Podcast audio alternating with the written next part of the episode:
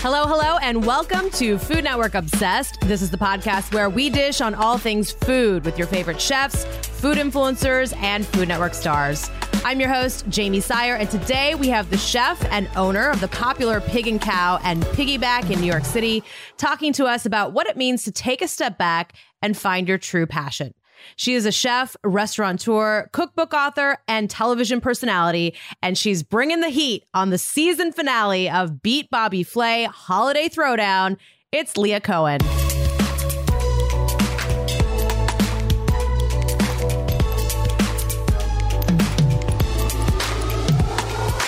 Leah, welcome to the podcast. How are you? I'm good. How are you? I'm doing great. The last time I saw you, we were eating some amazing Thai food in Queens. So I'm yes. excited to uh, reconnect here. And speaking of Southeastern Asian cuisine, you released a cookbook in 2020 and have said that a well known Food Network star supported you in getting that ball rolling. Uh, what's the story there? Yeah. So, um, Bobby Flay is that well known uh, celebrity chef. Um, and he was the one who kind of helped me. Uh, guided me through the process. I knew that I wanted to make a cookbook, but I had no idea where to start. And so he took a meeting with me as he does, and he kind of you know, he said, this is what you need to do. These are some people that I want to introduce you to and go from there. So he had his longtime assistant, Stephanie Banyas. He was like, Stephanie, work with her, make this happen. And then she actually wound up being the co-author of the cookbook. Oh, wow. Yeah. That's amazing. Yes. Uh, how, how did you and Bobby meet? You know, I'm not really sure. I think I saw him at um I just like kept running into him in New York City, which is mm. so weird because it's such a big and small place at the same time. Like I, I remember seeing him at the farmer's market and I was like, yo, Bobby. Like, and he turned around and he's like, hey, what's up? And then like a week later, I ran into him somewhere else. And then eventually I think someone told him, maybe it was Stephanie, um, cause she was friends with my old publicist. I think she was like, you should go into Leah's restaurant. And he came into the restaurant and he loved the food. And then he kept coming back. And I think that's kind of how it all got started, but I do have the worst memory. So I have the worst memory too. And I feel like it's gotten worse as I've gotten older older. So I feel like that tracks. yes.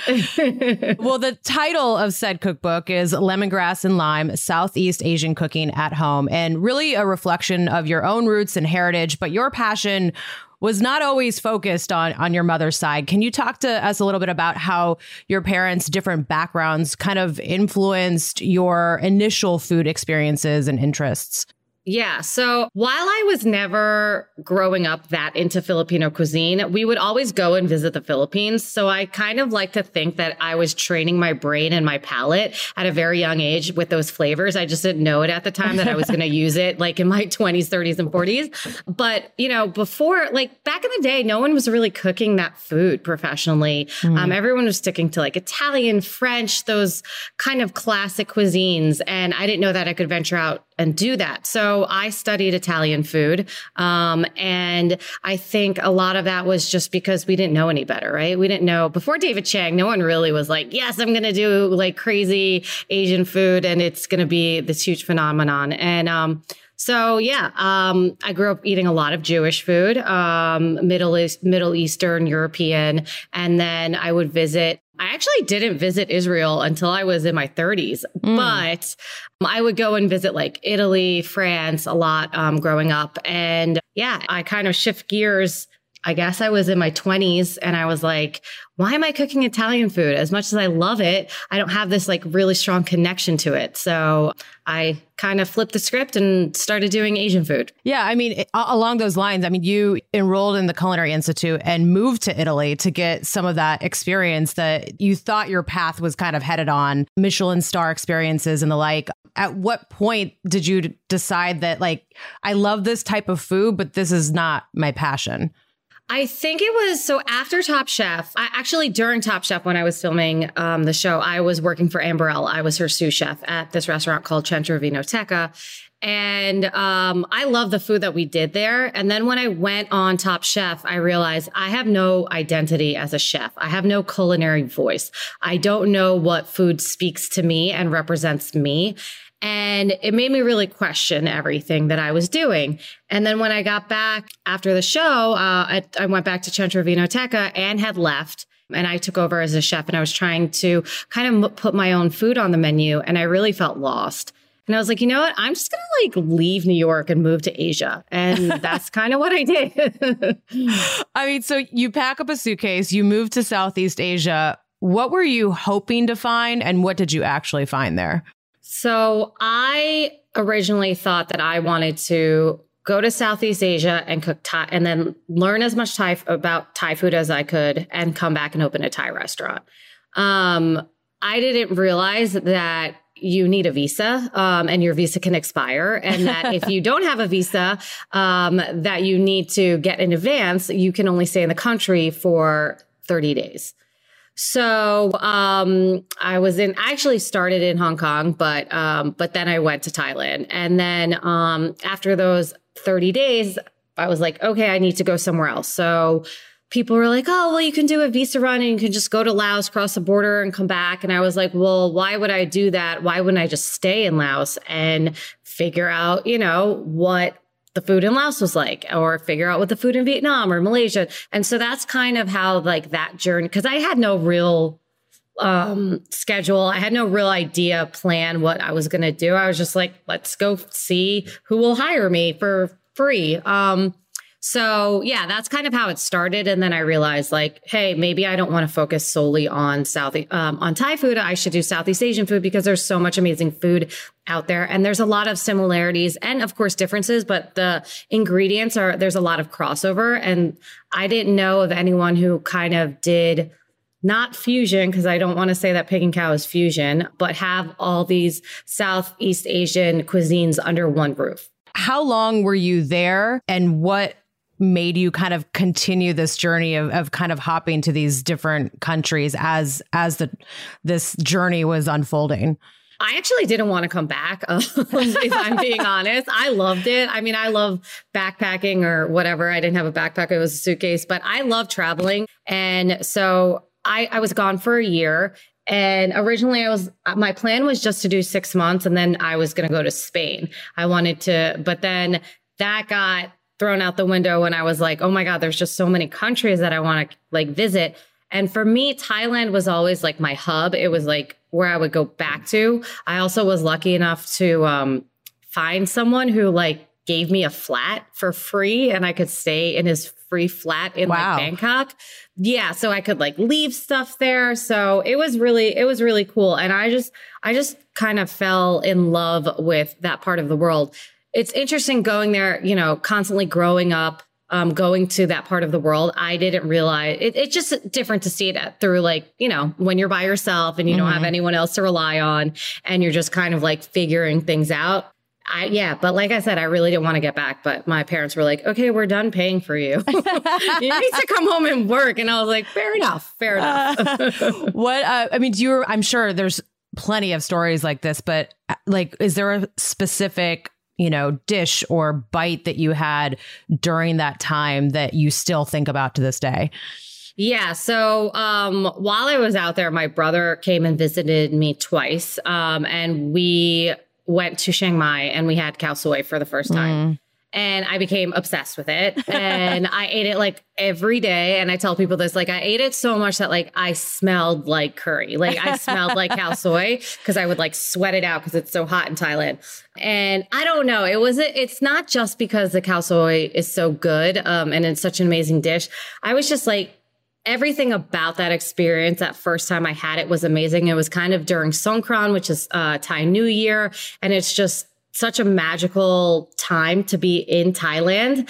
It's basically like a water fight for like a couple of days and people just throw water on you like little kids. I mean, it's just like this crazy experience. If you've never been to Thailand, you should probably go during Songkran because it's amazing. I agree with you on the khao soi. I, I only got to spend, you know, a couple of days in Chiang Mai when I was in Thailand, but I, I still remember, you know, like I got it from a street vendor and this woman, you know, like you know, constructing this beautiful bowl of very spicy um, curry. If you can explain for people that have never had an opportunity to try it, what is khao soi?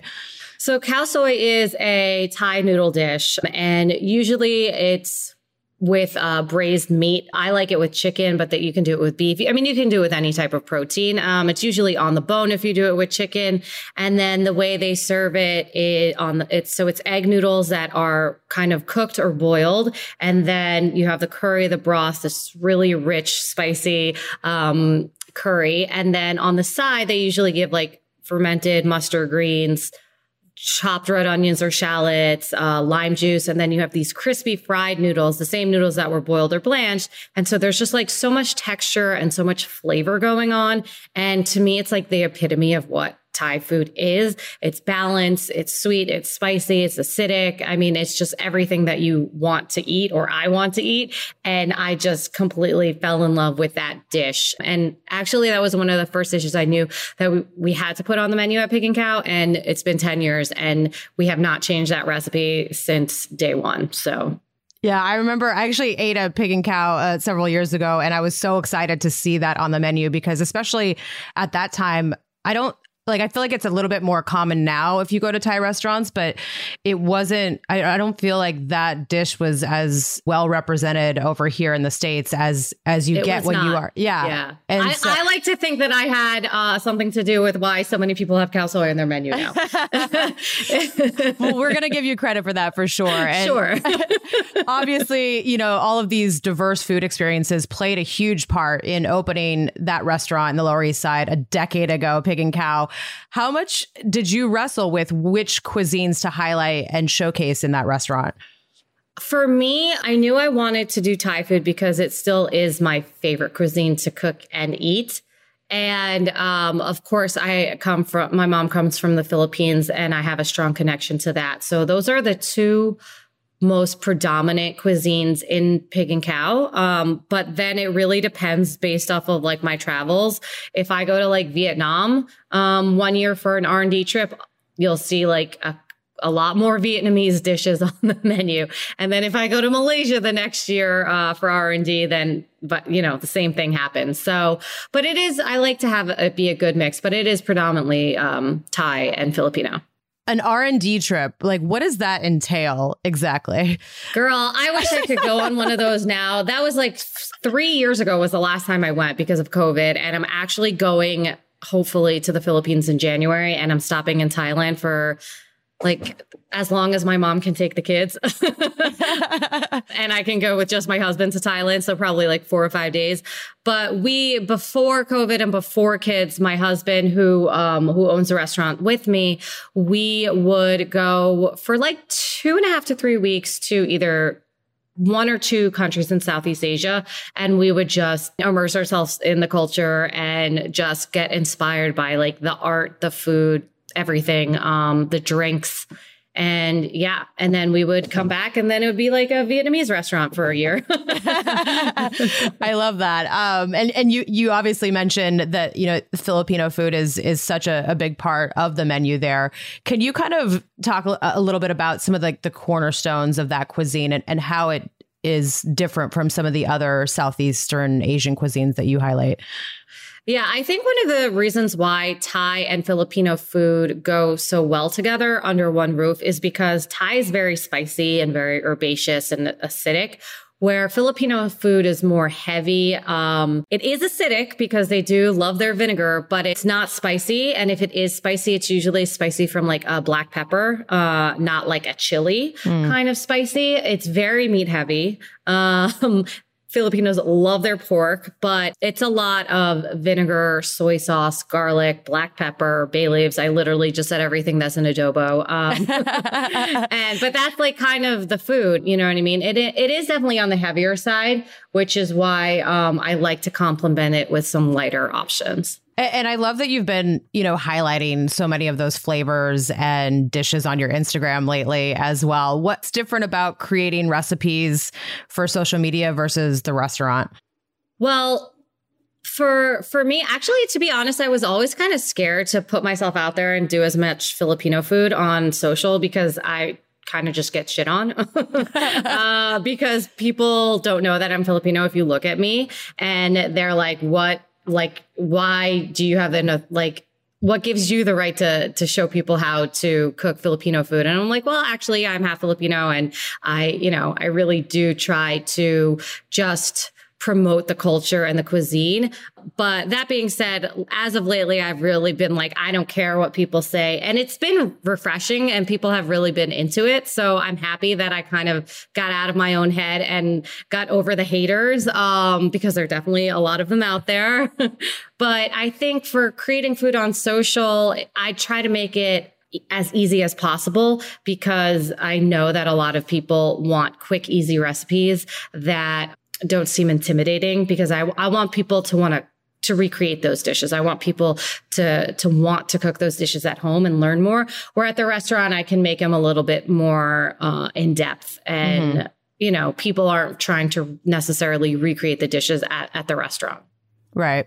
That said, I mean the the restaurant is is such a fun atmosphere. It's very casual. You know, there's loud hip hop. It's it's just like a fun place to be and to have dinner. Why was that kind of casual style the right fit for you in this concept? Well, for me, before I used to do fine dining, and I knew that that was not the route that I wanted to go. Um, it's just not who I am. I'm very like I'm very low key, I think, and I'm kind of like a tomboy. So I just I don't know. I and I love old school hip hop. Um, Same. you know, I'm from the I was born in the '80s. I just aged myself. So yeah, like that was the kind of music that I grew up. And you know, when I found the location um, in the Lower East Side, I figured, you know that's what fits in in LES. It's mm-hmm. I mean now there's some fine dining places, but I mean it's just Lower East Side is the Lower East Side. It's a little rough around the edges, just like me. So, and, and you have a second restaurant now, Piggyback. You opened that in 2020. What were you looking to explore with the the second venture that was different from Pig and Cow? Yeah. So as I mentioned, my husband and I uh, would go on these R and D trips, and we would stop sometimes like in Hong Kong or in China, Japan, Korea, all those places. And those are not Southeast Asian countries, but they have amazing, delicious food that I was inspired by when I ate there and visited. So I wanted a place where I could put all of those ideas. And that's kind of where Piggyback came from. What's your favorite thing on the menu there? I like our lamb rendang, which is actually Southeast Asian. you, you, still you still go back to the Southeast Asian. uh, that's amazing. Well, as you've mentioned, you own and operate both of these restaurants with your husband Ben. In mm-hmm. fact, you and I first met on the the set of Iron Chef Showdown, and Ben was your sous chef, which was like a yeah. fun little wrinkle um, to add to that story. How do you guys balance that work relationship with your life outside of the restaurants? Um, so the only time we ever really fight is about work, which is funny, uh, because you'd think that we would like probably want to murder each other, uh, because we're together all the time. And now we have two kids, which kids makes it a lot harder. but yeah, I mean, we just, I guess we like spending time with each other because we are with each other all the time. And we try to, we really try at home not to talk about work, which is very, very hard because mm-hmm. everything kind of intersects with each other um, and it all becomes like blurry. But we really do um, try not and if we fight at work we try not to take it home with us. Mm. but you know the good thing is that if since we have kids and one of us needs to be there and one of us needs to be home, we really have like a good partnership where I'm like, okay, I, you know, I went in like I stayed late last night um you have to say you know what i mean so mm. like or like i've been at home with the kids every night this week like I want to go into work tonight. no, I think that's like a good, like healthy way to approach it. I mean, do you guys, uh, when it comes to the menu, are is it totally like a collaborative effort between the two of you? Oh no, he's not. No, he has nothing to do with the menu. I mean, he he is really good at like helping me like refine things, but mm-hmm. when it comes to um actually like creating a recipe, he has nothing to do with that. He honestly doesn't even cook that much at home. He started out as my sous chef, but now he does all of like the front of house operations side. He switched, um, he switched teams like I want to say like five years ago. Okay. So he pretends like he doesn't know how to cook anymore because he doesn't want to make dinner. So it's really annoying. I'm like, dude, you started as my sous chef. I know you know how to cook. it's all right. You need you need the front of house as, as well. It's very important. Um, I mean, yeah, you are obviously so passionate about what you do. What advice would you give to someone who's really trying to find, you know, that spark and passion in their career? I mean, I would say first of all, I know it might be hard, but like, don't care about the money because first of all, we don't make any line cooks, restaurant workers. Like, I mean, there's very little money to be made there, but really try to go after like what you're passionate about. Um, and you know for me it was packing a bag and moving to southeast asia of course i had the um, financial um, backing of my parents which was really nice to allow me to do such a like a, a great trip like that but um, you don't have to move to a different country in order to gain um, information. Just be smart about which restaurants you pick. And like for me personally, while I did care so much about, you know, fine dining restaurants and I wanted to work in a Michelin star restaurant and I wanted to work for Daniel Humm at um, EMP, like that's great training for you as um, like technique wise. Mm-hmm. But when it comes to learning about like your palate and your food, I don't think any of that matters because I would rather eat at uh, Zaab Zaab in Queens any day over eating at EMP before it became vegan. When we come back, Leah tells us about competing on Beat Bobby Flay Holiday Throwdown and shares what the holidays look like in her home.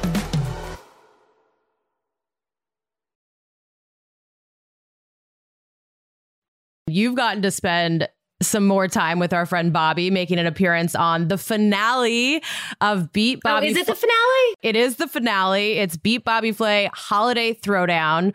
Um, obviously, we don't want you to give away any spoilers, but can you just share a little bit about that experience? Yeah, so um, this is the second time I've competed on Beat Bobby Flay. I am not a big fan of competition. uh, I, for some reason, always get roped into doing it, but I really don't enjoy it. Um, and I had just given birth to my second child. I think it was like two or three months post baby. And one of the producers like, Bobby really wants you to compete on holiday. It's not, you know, it, will it'll be fun. And I was like, okay, if Bobby wants me to do it, I'll do it. Because if Bobby wants you to do anything, you always say yes. Of course. Um, because it's Bobby and he's super supportive of everything I do. Um, so I have to, you know, return the favor. So yeah, I competed on holiday and I was just like, I was not very excited. Um, but it was, it was a, it was actually really fun. And after we finished, I, I said, you know what? I, I had I had a good time and I wasn't expecting to have a good time. So I'm happy that um that I got roped into doing it for sure. Uh, I think it's funny that you that you hate doing the the cooking competitions because you do a lot. I mean, you do a decent amount of them. You're also really good at it. Um, when you are competing on a show, you know what best describes your culinary approach and and the edge you bring. Um, you know, it's really weird because I, for whatever reason, I'm like known for Southeast Asian Asian cuisine, but like I don't cook that food when I feel like my brain just like kind of just goes blank and I go, I re- revert back to like my 20 year old chef and I'm like, oh, let's cook like Italian food or something like that, which is so weird. I really need to train myself not to do that. You've competed on Beat Bobby Flay before. You've also been a judge on the show. Mm-hmm. What makes Bobby so good in this type of atmosphere. Oh my God. He like thrives off of competition. He does. And it's funny because there are people who, you know, you can be as talented and an amazing chef, but you can also be terrible at competition. And he is not terrible at competition. He like really feeds off of it. And, um, and he's just insane. Like he, the, he is so fast and he is so skilled. And it's just like, he's just like a well oiled machine. And he's done it for so long now that it like, nothing, he's not intimidated by anything. He, you know what I mean? Like he, he doesn't know how to cook something. He'll like fake it till he makes it. You know yep. what I mean? Like he just and he says it's he's very he's very confident and i think that's really important when it comes to um cook, cook to cooking competitions. I think that's one of the reasons why i'm not as good as i'd like to be because i lack confidence where that's concerned. Um but yeah he's just i mean and he i mean he knows his flavors. And of course i mean he's just he's been doing it for so mm-hmm. long He's like, a, he's a beast. I yeah. mean, it's just, and it's amazing to see. It really is. I mean, people ask all the time, like, is it rigged? Is like, is he really that good? I'm like, yeah, he's really that good. It's, yeah. it's, it's, it's actually kind of annoying that he's like that good. Like, he just like not even like trying or breaking a sweat. And he's just, yeah. you know, winning all the time. What, what did you think of kind of the, the holiday twist that was added for this, this special? Because, you know, we haven't seen that before with Beat Bobby Flay. We've seen it on other Food Network shows.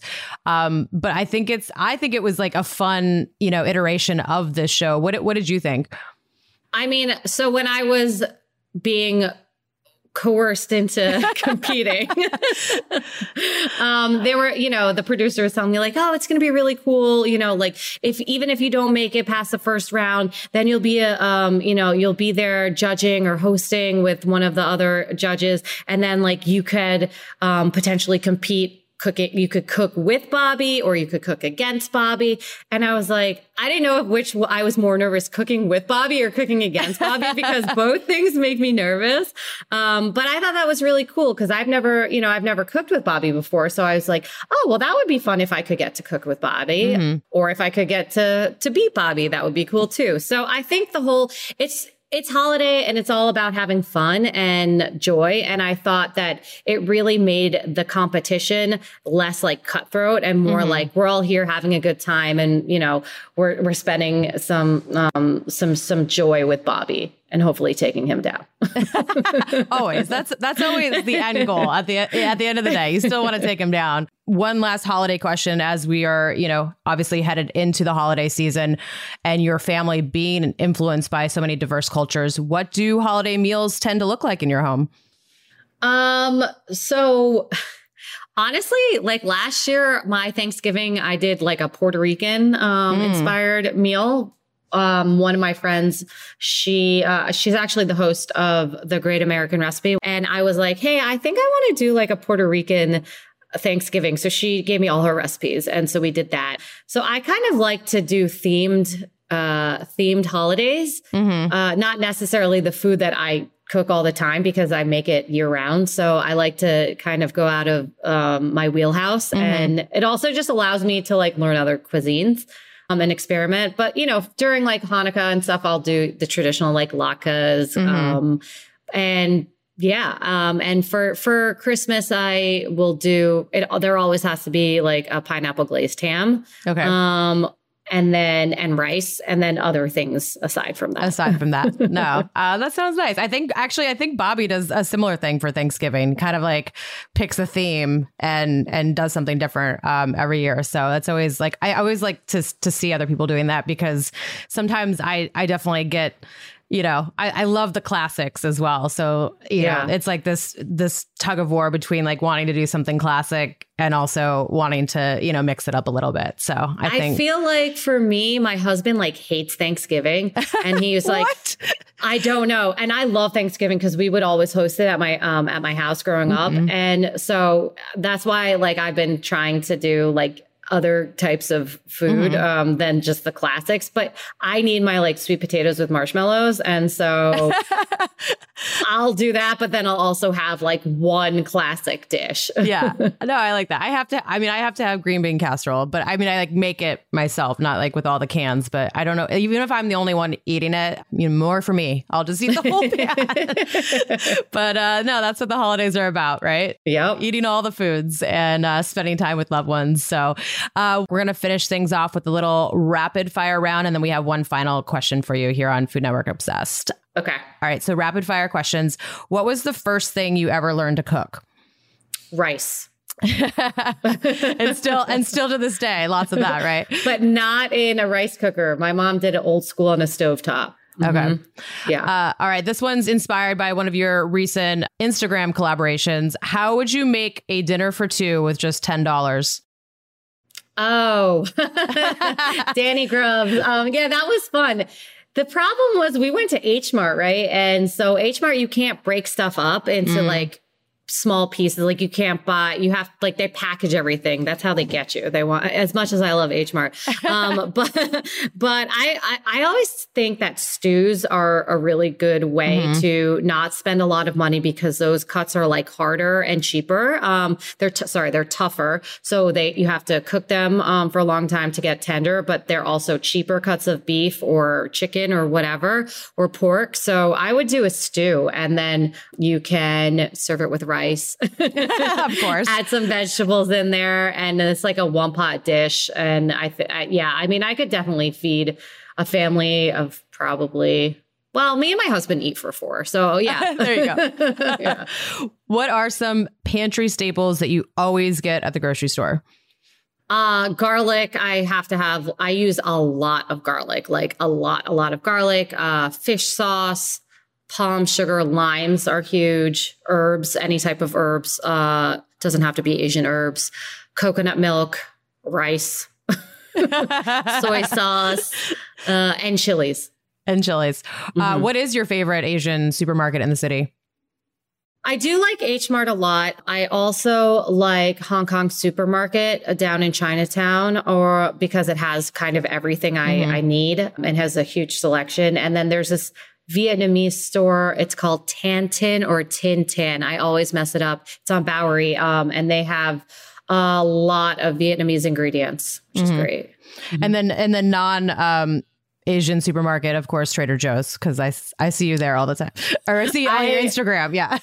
I love Trader Joe's. The only thing that's annoying about Trader Joe's is like you can't get everything you need True. on like your grocery list. So it's like you have to, you know, that you're going to two stores when, yeah. Most used kitchen tool in your house my air fryer. Is that a mm. tool or is yeah. that a piece of equipment? Oh, sure. I, I mean, mean obviously way. I use my I use my knife um all the time mm-hmm. and mm. Um yeah, but I use my air fryer like I love day. my air fryer. I yeah. love it. Must tries on the menu at Pig and Khao. Um, must tries at the menu on Pig and Cow, Khao Soi, mm-hmm. um, sisig, which is a sizzling pork head dish we just put on these Filipino skewers. Um, so traditionally, kare kare is a braised oxtail, but I decided to do it as skewers instead. It's not oxtail. Um, and because it's kind of like, it's a peanut sauce. So it's mm. kind of mm. like a satay. It reminds me of like a satay sauce in, okay. in some way. So that's new. And then we are putting Thai boat noodles on, um, on the menu next week. So that is one of my favorites. All right. Yeah. Be on the lookout. Um, all right. Mm-hmm. Most important part of cooking rice is what? So I'm going to say what's not the most okay. important. Okay. That works too. Because that works too. everyone, and I'm going to get so much, so much crap for it. Washing and rinsing your rice.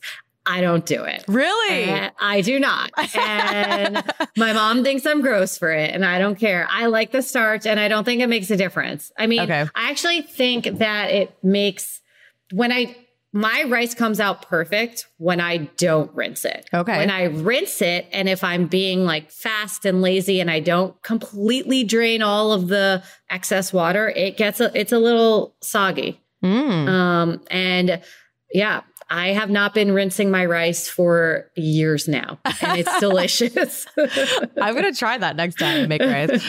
All right, complete this sentence. I feel most successful when blank uh, when I can get through the day being a mom and also going to work and not being in a bad mood. I think that that's a win for for most parents. So uh, very well said. All right, our final question here on Food Network Obsessed. We ask everybody this question. It is not rapid fire. You can take as long as you want, and there are no rules for this question. So the question is, what would be on the menu for your perfect food day? Breakfast, lunch, dinner, and dessert. We want to hear what you're eating for all of those meals. And you can travel, time travel. Anyone can cook these for you, living or dead. As I said, there's no rules. Calories don't count. All, all the good stuff. Say, do calories count? Absolutely no, calories don't count. okay. Um, for breakfast everything's going to bring me back to Thailand. of course. okay. Um, are we going so to Thailand for this breakfast? Uh, yes. Okay. Good. Um, so when I was living in Thailand uh, at that flat, there was this street stall um, that was right down the road from me. And they had uh, a noodle soup that I would eat probably four times a week um, mm. for breakfast. And it, it's called tom yum noodle soup, but mm. tom yum is different than what everyone thinks. Tom okay. yum only really means that it has to have like like it has to be like acidic, salty, um, and it is so it, it's not like the traditional tom yum with like the tomatoes mm-hmm. and the mushrooms and the shrimp. It's not like that. Um, and so there's, uh, it's rice noodles, but you could pick whatever noodles you want. And then there's all these different balls in there. Mm. So there's like shrimp balls, pork balls, like this tofu thing, a fried, like a fried wonton. There's all these like different like things that you, um, put on the side. And then there's like a canister on the side with like the sugar, the salt, uh, sorry, the sugar, the fish sauce, the chili flakes, the pickled chilies. So I would add all of that in there. And right next to it, there's a vendor that sells orange juice. Ooh. And I don't know if you've had like, I call it crack juice. It's like, the best orange juice you could possibly have and they squeeze it fresh and i those two combined it's like everything oh wow yeah that sounds amazing. and. I love eating it when it's like 95 degrees and you're just sweating. you're just sweating through the whole thing. You're just That's sweating. why you have the orange juice, right? Mm-hmm. All right. What's for what's for lunch? okay, lunch. What is for lunch? Trying to think. Like I don't want everything to be Thai, even though it like pretty much should be. No, my dinner won't be Thai. Um, okay, so there is this place in Thailand or in Bangkok called Soi. If you might have seen it on Andrew, one of Andrew Zimmern's shows, mm. um, I actually found out about it through him. Um, and it's kind of like 30 minutes on the outskirts of Bangkok. Um, and it is just they have the best uh, yam kai dao, which is a fried egg salad. It's not really a salad, but whatever. Um, in their minds, they call it a salad, and it's uh, deep fried egg, but it still has like a runny yolk, so like the whites are all really nice and mm. crispy, and then it has like raw garlic, raw shallots, a dressing of lime juice, fish sauce, chilies. Um, there's white pepper on there, um, and some herbs. And you eat that with a bowl of rice, and it's amazing. Wow. I think my yeah. stomach stomach just growled. I'm not sure if you heard it. and then dinner and dessert. Dinner and dessert, I'm going to bring it back to my childhood. Uh, so every year for my birthday, I would eat at this pizza place in, um, in Westchester. It's okay. called Johnny's Pizzeria in Mount Vernon. The barstool guy gave it like a 9.3. Oh, wow. Um, so it was, it's really good. And I am obsessed with it. And I've been, I mean, pizza is literally my favorite thing to eat. I know that it is not that fancy, but like if I could eat, like I just, That's why I it's so great. Pizza. Yeah. Yeah. It's great. Um, so that pizza and for dessert, um, what I would do is, uh, Haagen Dazs ice cream. what flavor? I love coffee ice cream. Okay yeah, I'm very like, I don't know if that's basic or not, but that is like, that's been my favorite ice cream flavor since I was probably like seven years old. And that's what I do for my birthday every year. I get a Haagen Dazs ice cream cake and I eat pizza. And I will continue that tradition for as long as I'm alive. I mean, that sounds like a pretty amazing birthday tradition. Um, I'll definitely have to check that out next time I'm in uh, Westchester. Thank you so much for taking the time and, and, chatting. It was so great catching up with you. We'll have to to go to Zaab Zaab again uh, sometime soon. They have one in Williamsburg now, so we can go there. Oh, they do? Yeah, like a seafood one. So oh yes, yeah, let's yes. go there. All right. Okay, for sure. All right, it's a date. Thank you, Leah. Thank you. I am loving these holiday editions of Beat Bobby Flay and cannot wait to watch Leah on the finale only on Food Network December 13th at 9 p.m. Eastern. Make sure to follow us wherever you listen to podcasts so you don't miss a thing. And if you enjoyed today's episode, please rate and review. We love it when you do that. That's all for now. We'll catch you foodies next Friday.